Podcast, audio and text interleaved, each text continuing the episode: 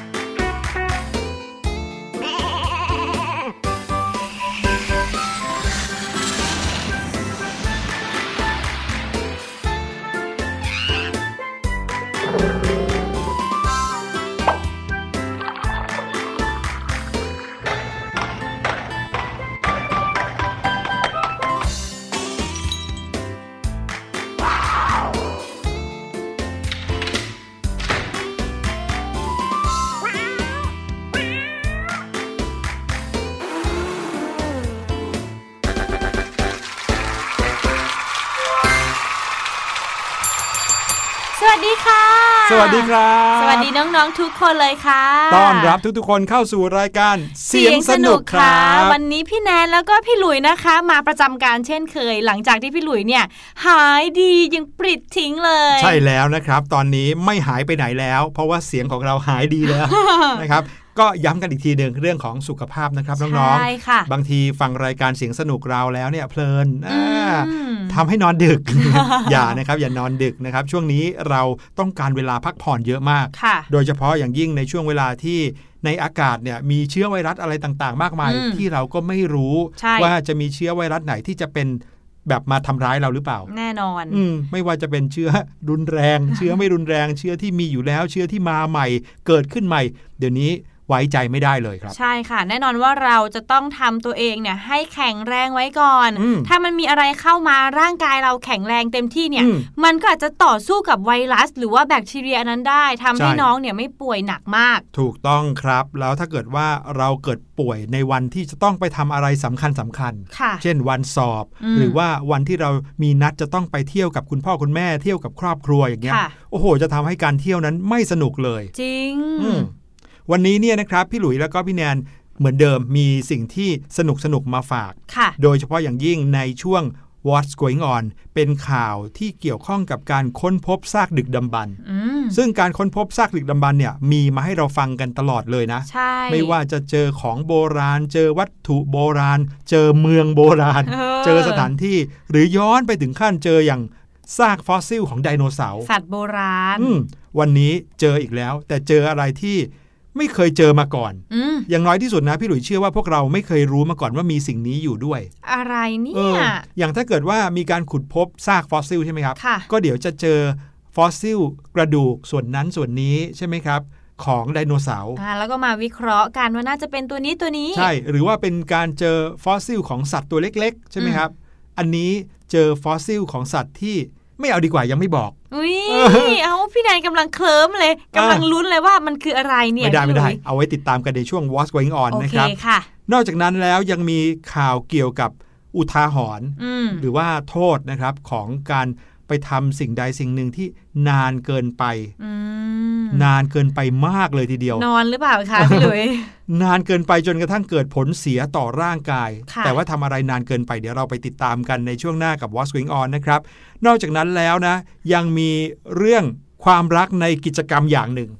จนทำให้สิ่งนั้นเนี่ยกลายมาเป็นทุกสิ่งทุกอย่างในชีวิตของเขาเลยอืมถ้าพูดอ่าถึงความรักที่อืมเราชอบเรามีอยู่เนี่ยหลาย ๆ คนอาจจะบอกว่า อืมบางครั้งก็ยังหาไม่เจอครับน้องๆหลาย ๆ คนอะเรียกว่า passion ใช่ไหมพี่หลุยครับสิ่งที่เราชอบเป็นแรงเราบันดาลใจอะหลงไหลอย่างอืมพี่แนนเนี่ยชอบร้องเพลงถูกไหมครับก็เลยมาเรียนต่อสายร้องเพลงครับอย่างน้องๆหลายคนบอกว่าอืมผมชอบเล่นเกมหรือเปล่าครับหรือว่าผมชอบ วาดรูปอืมหรือว่าเล่นดนตรีครับอืมมีหลายกิจกรรมมาก ๆ เลยนะคะ ที่พอเราได้เติบโตขึ้นไปเรื่อย ๆ แล้วน่ะสิ่งที่เราชอบหรือสิ่งที่เรารักเนี่ยจะติดอยู่กับเราไปจนแก่เท่าเลย ใช่ หรือบางทีสิ่งที่เรารักเราชอบ ไม่ได้เป็นสิ่งที่อยู่ในชีวิตของเราแบบการงานเนาะอืมบางคนทำงานทางด้านอย่างพี่หลุยอย่างเงี้ยทำงานด้านเสียงใช่ไหมครับค่ะแต่สิ่งที่ชอบจริง ๆ เป็นการวาดรูปอืมดังนั้นเนี่ยพี่หลุยก็แบ่งเวลาไปทำในสิ่งที่ชอบ เช่น ถ้าเกิดว่างๆก็ไปวาดรูปหรือว่าหาเวลาวาดรูปแบบนี้ อันนี้สมมตินะ เพราะจริง ๆ แล้ววาดรูปไม่ค่อยเก่งเท่าไหร่ แต่สำหรับข่าวที่เราจะเล่าในช่วงหน้าเนี่ยนะครับเป็นเรื่องของชายคนหนึ่งซึ่งเขามีความชื่นชอบหลงไหลในสิ่งสิ่งหนึ่งครับ แล้วสิ่งสิ่งนั้นเนี่ย กลายมาเป็นทุกๆ อย่างในชีวิตของเขาเลยอืไม่ใช่เพียงแค่เป็นอาชีพหรือว่าเป็นงานอดิเรก แต่เป็นทุกๆ อย่างในชีวิต เป็นทั้งบ้าน เป็นทั้งลูก เป็นทั้งทุกอย่างของเขาเลย จะเป็นยังไงเอเนี่ยอจะเป็นยังไงเดี๋ยวเราติดตามกันนะครับ วันนี้บอกแล้วว่าเกริ่นเรื่องราวของ What's Going On มาอย่างสนุกสนานอืมติดตามกันในช่วงหน้ากับ What's going on ครับ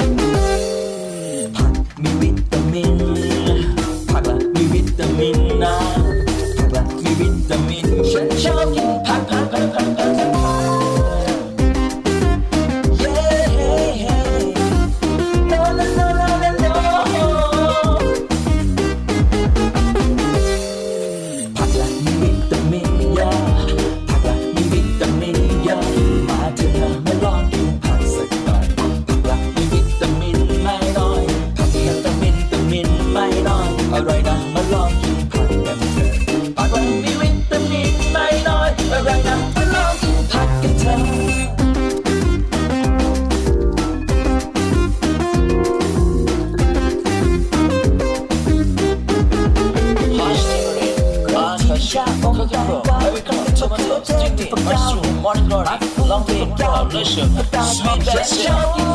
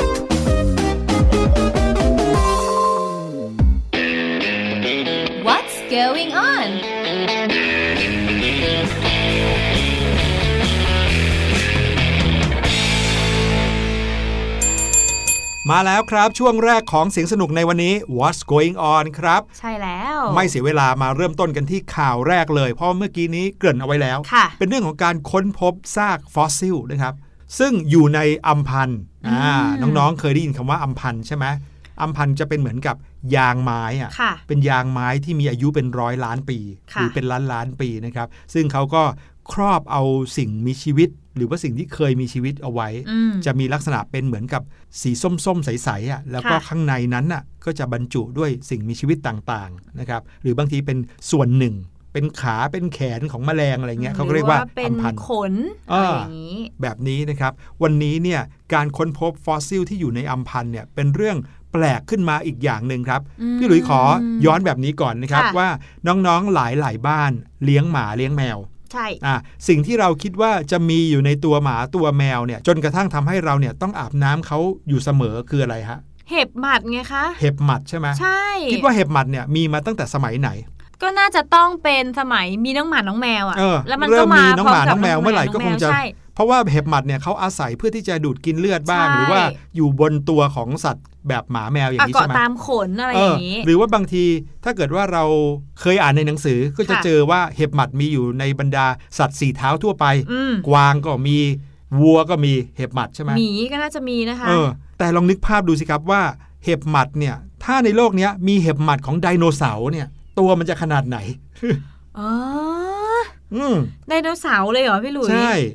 สมัยก่อนมีแล้วเหรอ เห็บหมัดของน้องหมาน้องแมวเนี่ยก็ตัวเท่าปลายเล็บใช่ไหมตัวจิ๋วๆเออล็กถ้าเป็นมกเห็บหมัดของวัวก็จะตัวใหญ่ขึ้นมาหน่อยอืมแต่ถ้าเป็นเห็บหมัดของไดโนเสาร์เนี่ยอืมจะไม่ตัวขนาดไหน ไม่ใช่ตัวเท่ามือเลยเหรอคะเนี่ยอะข่าวนี้เป็นข่าวที่เขาค้นพบกันเมื่อสัปดาห์ที่แล้วนะครับ เคยมีการวิจัยมาก่อนหน้านี้ ที่ทำให้เรารู้ว่านกยุคใหม่เนี่ยถูกรบกวนจากศัตรูหลากหลายชนิด ซึ่งบางชนิดเนี่ยก็เป็นสิ่งที่เรียกว่าปรสิตอืม ปรสิตก็คือสัตว์ที่อาศัยสัตว์ชนิดอื่นในการใช้ชีวิตอยู่ค่ะนะครับ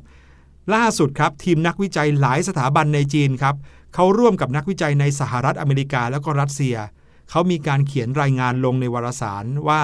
มีการค้นพบหลักฐานของแมลงโบราณ ที่มีลักษณะคล้ายหมัด แล้วเจ้าสัตว์ชนิดนี้เนี่ยก็มีชีวิตอยู่ด้วยการกินขนไดโนเสาร์ครับ เออเออเห็บหมัดเนี่ยคือกินเลือดอืมดูดเลือดถูกไหมคะครับเรียกว่าดูดเลือด แต่ว่าเจ้าตัวเนี้ยคือมันกินขน ใช่ครับเหรออืมเขาค้นพบก้อนอัมพันธ์ก้อนหนึ่ง ซึ่งมีเจ้าตัวเนี้ยอยู่ในนั้นนะครับ ซึ่งเจ้าตัวเนี้ยโหขนาดก็ไม่เล็กเลยนะครับ แถมอยู่ในที่เดียวกันกับซากขนของนกชนิดหนึ่งอือืมทีมวิจัยเขาบอกว่าไดโนเสาร์ที่มีขนเหมือนนกเนี่ยจะถูกรบกวนจากศัตรูกาฝากในลักษณะคล้ายกับพวกหมัดเหานะครับอืมซึ่งเมื่อวิเคราะห์ก้อนอัมพันธ์ที่มีขนไดโนเสาร์ฝังอยู่ภายในนั้นเนี่ยก็พบว่ามีแมลงติดอยู่ในนั้นด้วย แถมไม่ได้ติดอยู่ในอัมพันธ์ก้อนเดียวกันเท่านั้นนะครับค่ะแต่ไปติดอยู่ในขนเลยอ๋ออมเขาก็มีการเอาอัมพันธ์ก้อนนั้นมาทดสอบครับ แสดงให้เห็นว่ามีอายุอยู่ประมาณ 100 ล้านปีครับอืมนานโอ้มาก ซึ่งนักวิจัยเขาก็บอกว่าเจ้าสัตว์ตัวเนี้ยมีปีก แต่โชคดีนะครับที่ ขนาดไม่ค่อยใหญ่เท่าไหร่ค่ะเพราะมีขนาดยาวแค่ 2มิลลิเมตรเท่านั้นเองอืมนะครับเท่ากับเม็ดข้าวเม็ดหนึ่งอะนะครับอาจจะเล็กกว่าเม็ดข้าวด้วยซ้ำไปนะครับมีทั้งหนวดสั้น หนวดแข็ง มีเท้าเป็นกรงเล็บฟันแหลมอีกด้วยอืมนี่จากขนาดแค่ 2มิลลิเมตรนะรู้ขนาดนี้เลยนั่นน่ะสิเออแถมขนาดร่างกายของเขายังกว้าง แล้วก็ปากของเขาดูแข็งแรงด้วยนะครับ ดูคล้ายกับหมัดยุคใหม่ ยุคสมัยเนี้อย่างมากเลย นักวิจัยเขาก็มีการตั้งชื่อให้นะครับเป็นการตั้งชื่อการค้นพบเห็บหมัดโบราณตัวนี้พี่หลุยคะแล้วนักวิทยาศาสตร์นักวิจัยเนี่ยเขารู้ได้ยังไงคะว่าเจ้าแมลงตัวจิ๋วตัวเนี้ย มันกินขนของไดโนเสาร์อะอืมเป็นคำถามที่ดีมากเลยครับเขาก็วิเคราะห์จากการที่ค้นพบอัมพันธ์แล้วก็เจอเจ้าซากสัตว์ตัวเนี้ยอยู่ในอืมก้อนอัมพันธ์เนี่ยนะครับเขาเห็นเจ้าสิ่งมีชีวิตนี้เนี่ย เกาะติดกับขนของไดโนเสาร์ที่อยู่ในอัมพันธ์อืมแล้วก็มีร่องรอยเสียหายใกล้กับปลายขนตรงใกล้ ๆ ปากมันด้วย อ๋อ เขาก็เลยเป็นการสันนิษฐานครับเป็นการคาดเดา เพราะไม่ค่ะมีทางจะรู้จริงได้ใช่ไหมอืมเขาก็คาดเดาและสันนิษฐานว่ามันคงจะกินขนเข้าไปเนี่ยแหละครับ โอ้โหอืมนักวิจัยนี่ก็สรรหาไปส่องเนาะใช่คืถ้าบางคนเห็นอัมพันธ์ที่มีขนอยู่ก็อาจจะอะโอเคขนไดโนเสาร์สมัยก่อนอืมแต่ว่าเขาคงตาดีอะว่าครับไปเห็นอะไรเล็ก ๆ อยู่ ก็เลยอาไปใช้ขกล้องยายใช่ขไหมยายขยายโอ้โหส่องเจอออกมาเป็นเห็นตัวถึงเริ่มฟันเลยอะครับผมนักวิจัยเขาก็บอกว่าเจ้าตัวเนี้ยน่าจะเป็นปรสิตภายนอกอืม คำว่าปรสิตภายนอกหมายถึงมันไม่ชอนชัยเข้าไปในร่างกายค่ะนะครับไม่เหมือนพวกพยาธิพวกอะไรอย่างเงี้ยนะครับอุ้ยปรสิตภายนอกนี้ก็จะเกาะอยู่นอกร่างกายของสัตว์ที่มันอาศัยอยู่ ก็พูดง่ายๆก็เหมือนเห็บหมัดนี่แหละนะครับการค้นพบนี้ทำให้นักวิจัยสรุปว่าตัวอย่างที่พบนี่นะครับเป็นแมลงตัวแรกที่กินขนนกครับ กินขนนกเออด้วยนะ สรุปกันดื้อๆอย่างนี้เลยเพราะคงไม่มีใครไปพิสูจน์ความจริงได้ดีไปกว่านี้แล้วเนาะใช่ค่ะอืมเพราะตัวนะครับจิ๋วแล้วก็น่าจะโอ้โหเอามาวิเคราะห์ยากมากเนาะครับผม เห็นไหมในโลกของเราเนี่ยการค้นพบไม่มีที่สิ้นสุดจริง ๆ นะ จริงค่ะ เอาละค่ะ มาถึงข่าวต่อไปที่ถือว่าเป็นอุทาหรณ์ให้กับน้องๆได้เช่นกันนะคะครับถ้าพูดถึงอะในประเทศจีน ช่วงที่ผ่านมาเรารู้อยู่แล้วว่า มีการล็อกดาวน์ปิดอืมโควิด แบบไม่ได้ไปโรงเรียนไม่ได้ออกไปไหนเลยนะคะ ใช่โอ้โหหลายๆเผลอๆนานกว่าในประเทศไทยหรือในหลายประเทศด้วยใช่มาระลอกสองด้วยเนาะครับ หลายคนก็เลยมีกิจกรรมที่ต้องทำที่บ้านเพื่อแก้เบื่อถูกไหมอืมพี่หลุยเยอะไม่ว่าเลยแหละจะเป็นทำอาหารอืมออกกำลังกายครับทำงานบ้านปลูกต้นไม้ ใช้หม้อทอดไรน้ำมัน ใช่ค่ะ แต่ว่ากรณีของเด็กหนุ่มคนนี้หรือว่าพี่ของน้องๆนี่แหละที่มีอายุ 15 ปีนะคะ จากเมืองหนานหนิง เขาใช้เวลาส่วนใหญ่เนี่ยกับการเล่นเกม อืม ก็เหมือนเด็กไทยหลายคนนะที่ถือว่า เป็นเกมคอมพิวเตอร์นะคะครับจนวันหนึ่งค่ะ เขาเกิดเป็นลมหมดสติภายในบ้านของตัวเอง แล้วก็ถูกหามส่งโรงพยาบาลอย่างเร่งด่วนเลย โอ้โห อาการหนักขนาดนั้นเลยเหรอ เป็นอะไรครับ ใช่ค่ะ ภายหลังพอคุณหมอตรวจเสร็จเรียบร้อยนะคะ พบว่าพี่คนเนี้ยเขามีอาการเป็นอัมพาตไม่สามารถขยับแขนแล้วก็มือได้อย่างแบบปกติอะค่ะ โอ้โห น้องๆครับคำว่าอัมพาตเนี่ย ไม่ใช่เรื่องเล่นๆนะอืมอัมพาตแปลว่า ขยับร่างกายไม่ได้ต้องอยู่นิ่งๆเลใช่ยเลย บังคับแขนขาให้เคลื่อนไหวไม่ได้เลยนะ ใช่ค่ะ เพราะว่าพี่คนนี้นะคะใช้เวลาเล่นเกมอยู่ในห้องเนี่ย วันหนึ่งประมาณ 22 ชั่วโมงโอ้ตลอดทั้งเดือนที่ผ่านมา หลายเดี๋เดืยวอนนะครับที่ผ่านมาเลย 22 ชั่วโมงเนี่ยคือเหลือเวลาแค่ 2 ชั่วโมงเองนะ เพราะวันหนึ่งใช่มี 24 ชั่วโมงใช่ไหมกินข้าวหรือเปล่าก็ไม่รู้นั่นนะแล้วสิก็ครับสองชั่วโมงอาจจะแค่งีบ พักสายตา แล้วก็ตื่นมาเล่นต่อ เออโอ้ยโหดใช่มากเลยค่ะ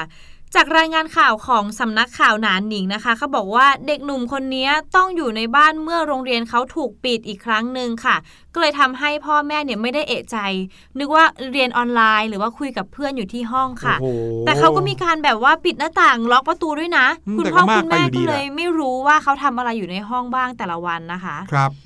ยิ่งไปกว่านั้นนะคะ เมื่อไหร่ที่คุณพ่อคุณแม่ถามเนี่ย พี่คนนี้เขาก็จะตอบว่าเรียนออนไลน์อยู่ครับ โอ้โหโกหกนี่นา จริง ๆ แล้วนั่งเล่นเกมอยู่อืมอยู่นะ ครับผม คุณพ่อเขาได้บอกว่า ผมเนี่ยเห็นลูกชายคุยกับเพื่อนผ่านทางออนไลน์ เห็นว่าเขารู้สึกว่าพักผ่อนไม่เพียงพอ แล้วเขาก็นอนเพียงแค่สองชั่วโมงต่อวันเท่านั้นเองนะครับ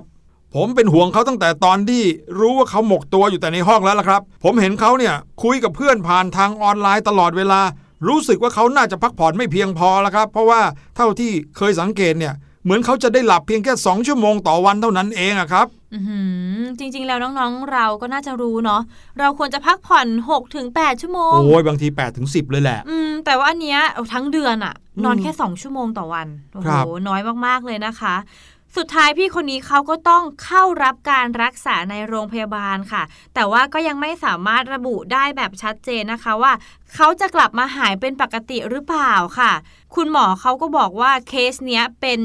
เคสเนี้ยค่ะ ถือว่าเป็นเคสที่วินิจฉัยว่าเป็นโรคที่เกิดกับหลอดเลือดสมองค่ะ ซึ่งอาการที่เกิดขึ้นของพี่คนนี้นะคะ ก็เกิดจากการเล่นเกมอย่างหนักค่ะ แล้วก็ไม่พักผ่อน ซึ่งสาเหตุของโรคหลอดเลือดสมองนะคะ มาจากการขาดสารอาหาร และไม่ได้รับการพักผ่อนค่ะ ก็เลยนำไปสู่การขาดเลือด แล้วก็ออกซิเจนเนี่ยไม่สามารถไปเลี้ยงสมองได้อย่างเพียงพอ แค่นั่งเล่นเกมเนี่ยก็อาจจะทำให้เราเป็นอัมาพาตได้เลยนะเนี่ย ใช่ค่ะ โอ้น้องๆครับ ไม่มีอะไรจะดีไปกว่าการยืนเล่นเกมแล้วครับเอ้ยไม่ใช่ไม่ใช่ ไม่ใช่สิคะอย่าสรุปพี่หลุแบบนั้นนะครับ เอาเป็นว่าให้ร่างกายเราเนี่ยได้ขยับอยู่ตลอดเวลาอืมนะครับถึงแม้เราจะอยู่นิ่งๆ บ้าง แต่ก็อย่างที่เขามีการแนะนำกันเนาะค่ะเวลาที่เราอยู่นิ่งๆ กับการอ่านหนังสือ หรือว่าการทำกิจกรรมอะไรก็ตามแต่เนี่ยค่ะควรจะลุกขึ้นขยับบ้างอย่างน้อยครึ่งชั่วโมงนะหรือ 20 นาทีก็ลุกขึ้นมาขยับสักทีหนึ่งใช่แล้วก็ค่อยไปทำต่อก็ได้ ถ้าบางคนมีสมาธิกับการอ่านหนังสือกับการทำอะไรนิ่งๆ ก็ต้องรู้จักที่จะขยับเขยื่อนร่างกายอยู่ตลอดด้วยนะครับอืมและที่สำคัญก็คือต้องพักผ่อนด้วยนะคะอืมโอ้โห นี่ถือเป็นอุทาหรณ์จริง ๆ ครับ มาที่เรื่องสุดท้ายของเราในช่วงนี้ เมื่อกี้นี้นี่นะครับบอกกับน้องๆเอาไว้แล้วว่า เราจะพาน้องๆไปพบกับผู้ชายคนหนึ่ง ผู้ซึ่งมีความรักในอะไรอย่างหนึ่งอืมแล้วสิ่งสิ่งนั้นกลับกลายมาเป็นทุกสิ่งทุกอย่างในชีวิตของเขาโอ้อ่าอย่างเช่นพี่แนนเนี่ยชอบร้องเพลงใช่ไหมครับค่ะพี่แนนทำให้การร้องเพลงเป็นทุกสิ่งทุกอย่างในชีวิตพี่แนนเลยได้ไหมตั้งแต่ลืมตาตื่นจนเข้านอนเลยอะมันก็ยากนะเนอะไม่ไม่ไม่ง่ายเลยเพราะคนเราก็ต้องไปทำอย่างอื่นใช่ไหมฮะใช่ค่ะ ไหนจะเจอเพื่อน เจอพี่น้องเจอคนนู้นคนนี้ การที่เราคิดถึงการร้องเพลงตลอดเวลาคงเป็นไปไม่ได้ใช่ไหมใช่เลย แต่ชายคนนี้นะครับเขาทำให้ทุกสิ่งทุกอย่างรอบตัวเขากลายเป็นสิ่งที่เขารัก กลายเป็นสิ่งที่เขาชอบได้จริง ๆ ครับ ชายคนนี้เป็นชาวอินเดีย นะครับแล้วสิ่งที่เขาชอบมากที่สุดในชีวิตนะครับ ก็คือการถ่ายภาพครับโอ้เป็นช่างกล้องนี่เองอ่าเป็นตากล้องถ่ายนู่นนี่นั่นใช่ไหมแน่นอนครับ การที่คนมีอาชีพเป็นตากล้องเนี่ยเขาก็ต้องถ่ายภาพเก่งค่ะแล้วก็ต้องรักการถ่ายภาพ แต่คนนี้รักการถ่ายภาพสุดๆ ถึงขั้นที่ว่าทำให้การถ่ายภาพเนี่ยกลายเป็นทุกอย่างในชีวิตของตัวเองทำได้ยังไงมาฟังนะครับ เราเนี่ยกำลังพูดถึงชายที่ชื่อว่าราฟีฮงเกานะครับ คุณราวีคนนี้เป็นช่างภาพมืออาชีพวัย 49 ปีแล้วนะครับก็ประมาณคุณพ่อคุณแม่ของพวกเรานี่เองนะครับอืมเขามาจากเมืองเบลคาอุม ประเทศอินเดีย ผู้ที่หลงไหลในการถ่ายภาพเป็นอย่างมาก ถ้าถามว่ามากขนาดไหนแล้วนะครับ ก็คือมากพอที่จะทำให้เขาเนี่ยเก็บเงินทั้งชีวิตของเขาค่ะสร้างบ้านที่มีหน้าตาเหมือนกับกล้องถ่ายรูปขึ้นมาเลย เดี๋ยว เออ เอ่อเป็นบ้านที่แบบสี่เหลี่ยม แล้วก็มีกลมๆที่อ่าเหมือนเป็นเลนส์พูดง่ายๆนะ ถ้าเกิดว่าน้องๆเนี่ยเอากล้องถ่ายรูปของคุณพ่อมาตั้งไว้บนโต๊ะเนี่ยค่ะแล้วไปขยายเขาให้ใหญ่เท่าตึกอะนั่นแหละครับคือบ้านเขาโอ้ยหน้าตาเป็นกล้องถ่ายรูปเลยอุ้ยเท่นะเนี่ยโอ้โหออกแบบออกมาเหมือนกล้องถ่ายรูปเลย การที่เขาเดินเข้าประตูบ้านเนี่ยเหมือนเดินเข้าไปในกล้องถ่ายรูปเลยอะโอ้พี่แนนรู้แล้วได้ไอเดียพี่แนนอืมจะทำบ้านพี่แนนให้เหมือนลำโพงค่ะอย่างนั้นเลยใช่ไหมเป็นสี่เหลี่ยมตึกขึ้นไปเลยใช่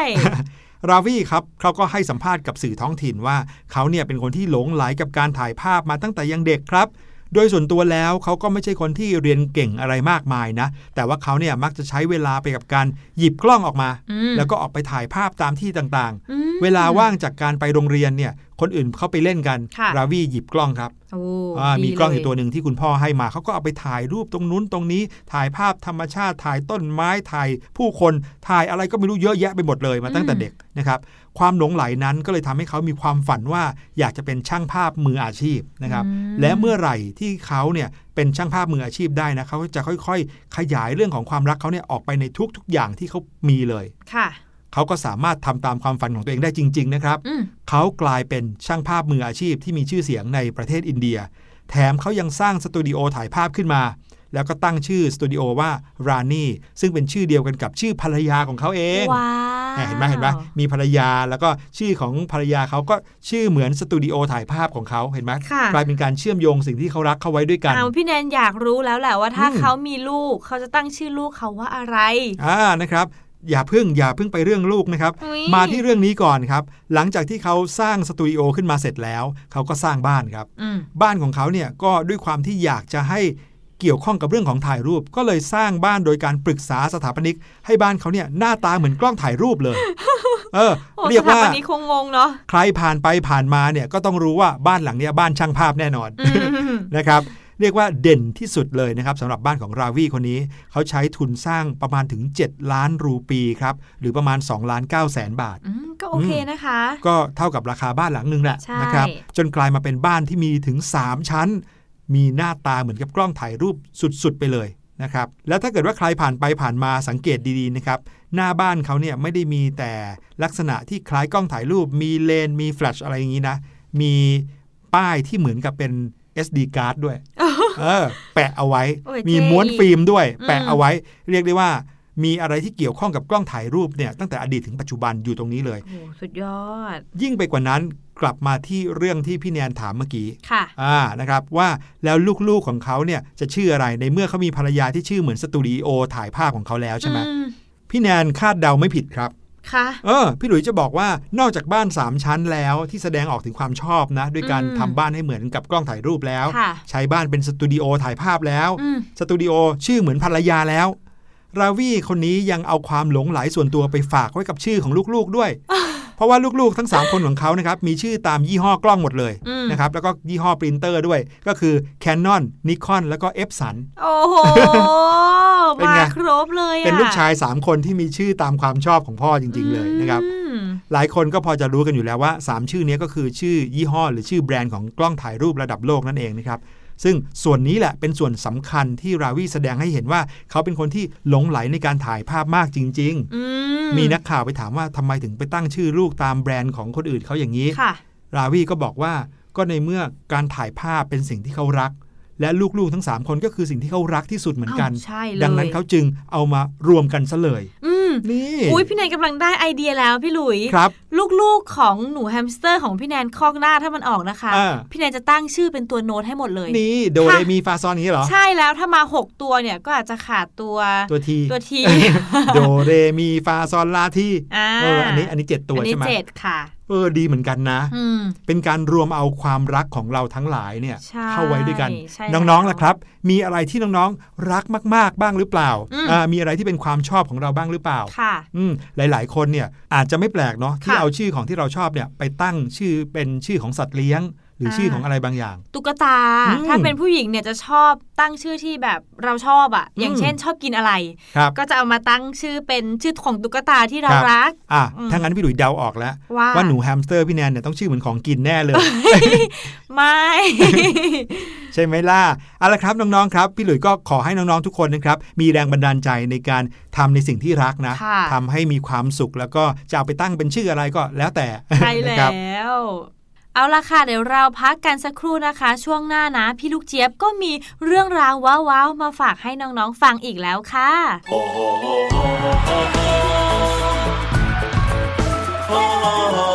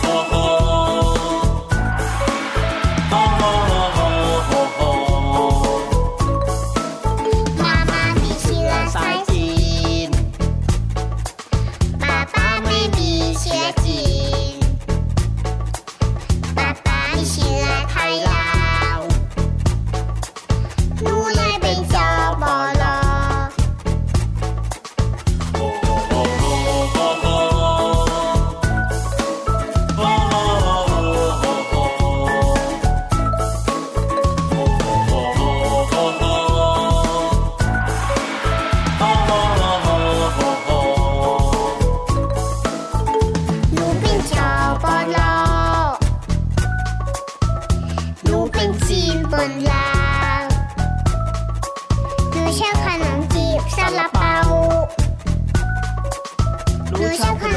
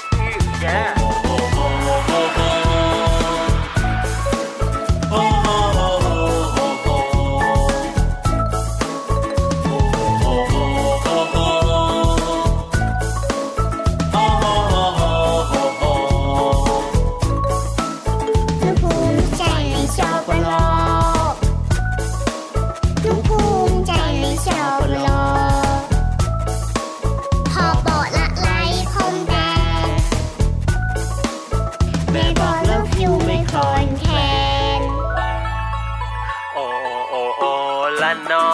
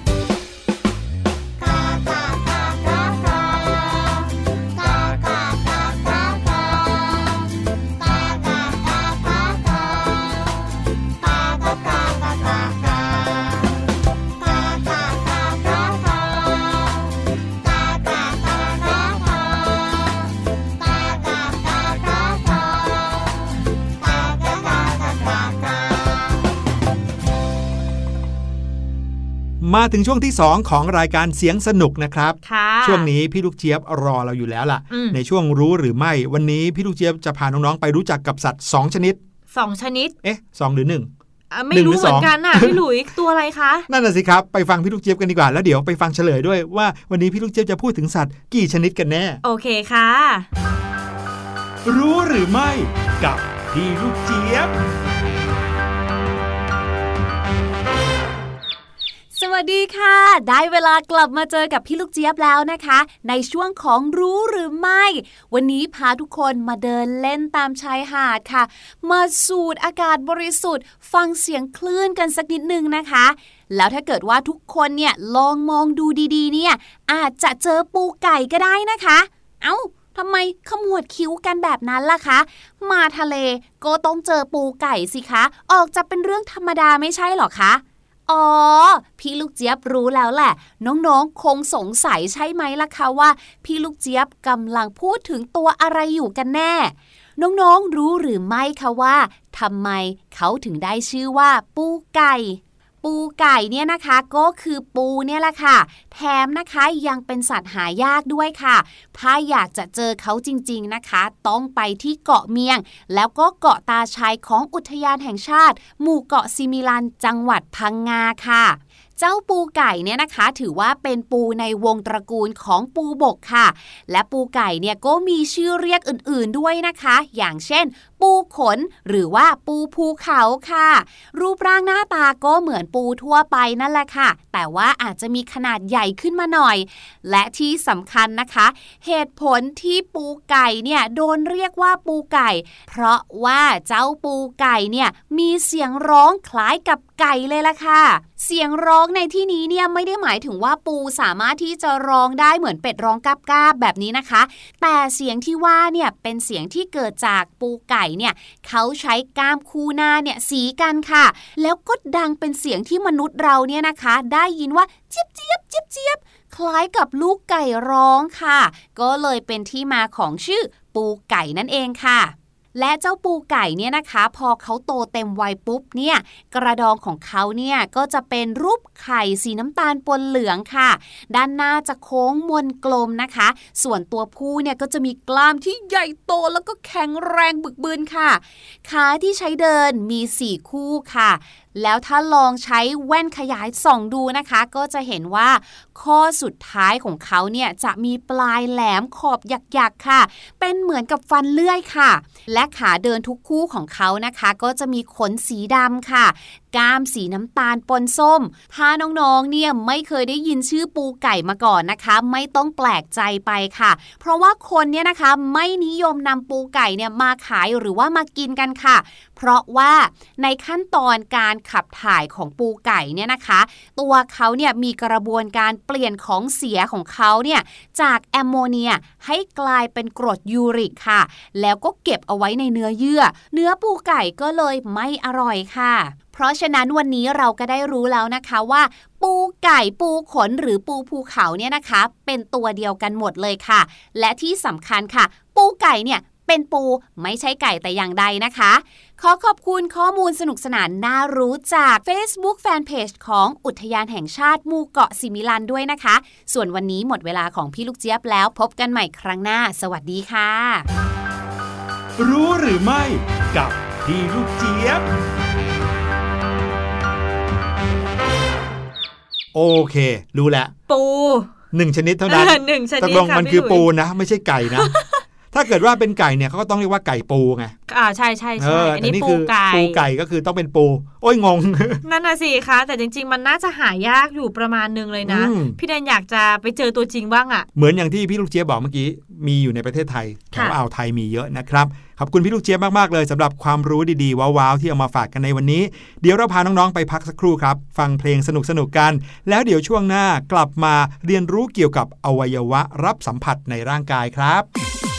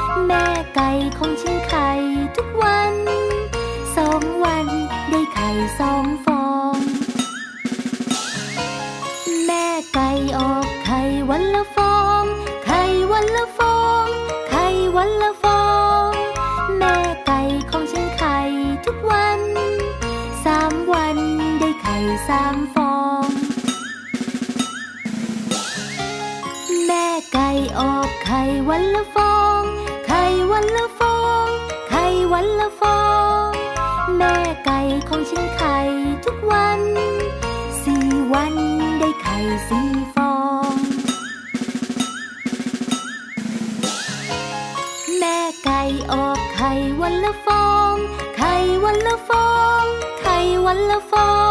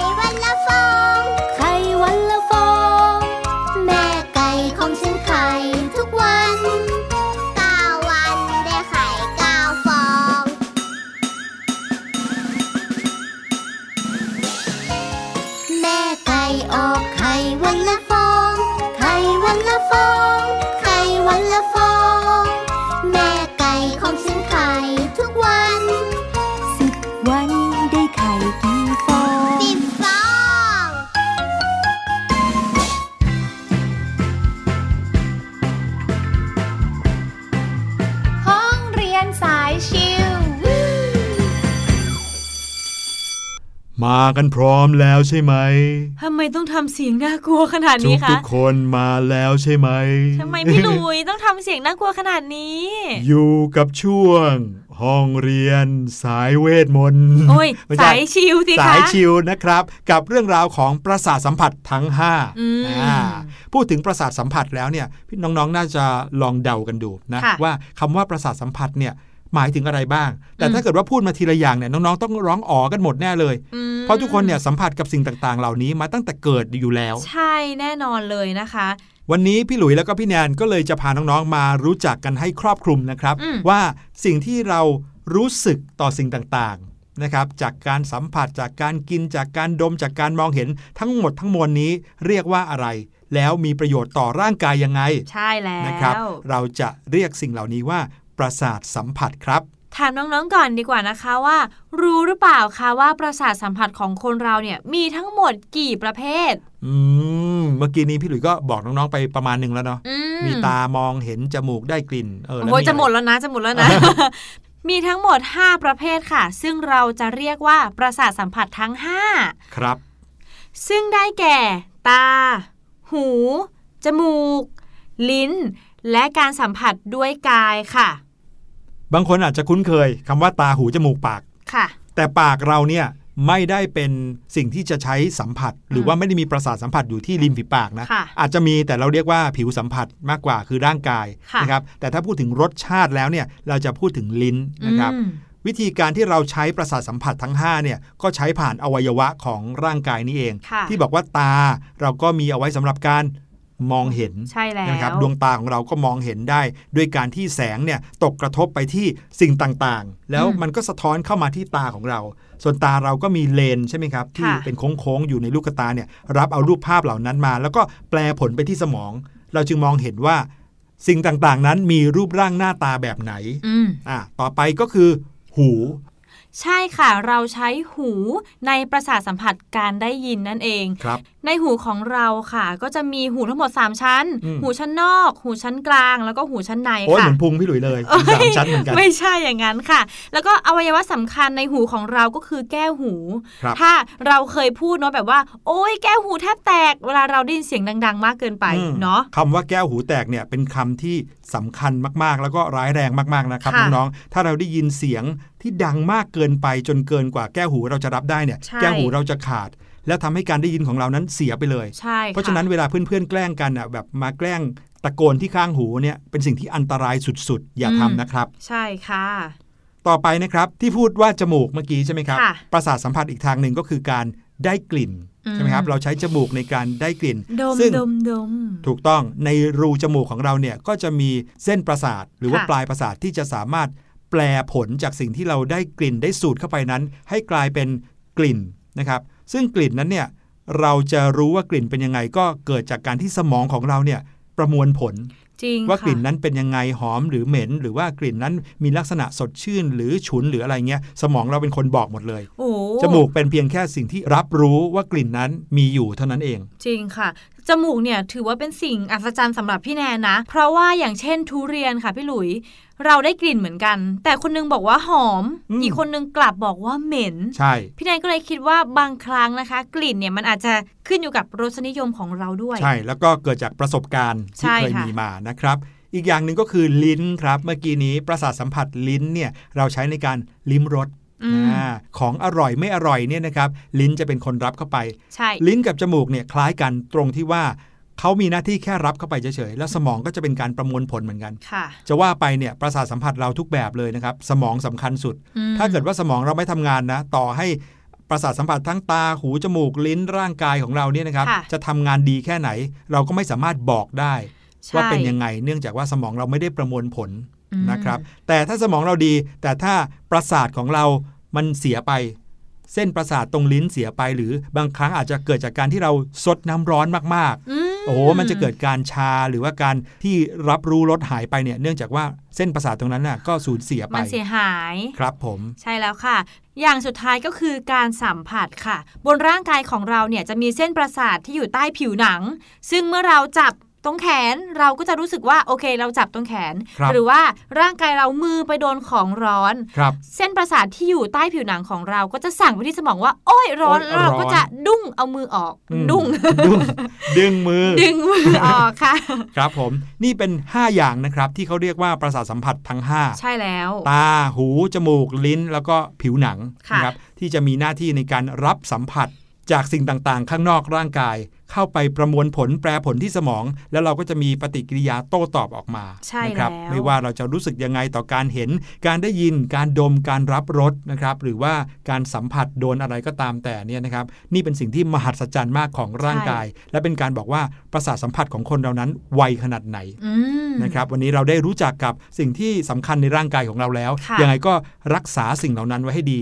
สิ่งที่มักจะเสียหายหรือว่าเสื่อมสภาพก่อนเพื่อนเลยนะ ส่วนใหญ่จะเป็นอะไรรู้ไหมครับอืมอะไรคะ ดวงตาโอ้เพราะว่าเราเนี่ยสามารถมองอยู่ได้ทุกที่ใช่ไหมบางครั้งตลอดเวลาเลยเรามักจะมองในที่ที่แสงสว่างไม่เพียงพอ หรือจ้องหน้าจอมากเกินไปเนี่ยค่ะจะทำให้ตานั้นล้าแล้วก็เกิดอาการเสื่อมได้เร็วมาก นั่นก็เลยทำให้หลาย ๆ คนเนี่ยสายตาสั้น ใช่ใช่ไหมครับ เพราะฉะนั้นการดูแลรักษาดวงตา หรือรวมไปถึงประสาทสัมผัสส่วนอื่น ๆ ของร่างกายด้วยเนี่ยก็เป็นสิ่งสำคัญและจำเป็นมากฝากกันเอาไว้วันนี้ครับ ใช่แล้วล่ะค่ะ ตอนนี้ก็หมดเวลาสำหรับรายการเสียงสนุกในวันนี้แล้วนะคะ พี่แนนแล้วก็พี่หลุยต้องขอตัวลาน้อง ๆ ไปแล้วค่ะ สวัสดีค่ะ สวัสดีครับสบัดจินตนาการ สนุกกับเสียงเสริมสร้างความรู้ในรายการ เสียงสนุก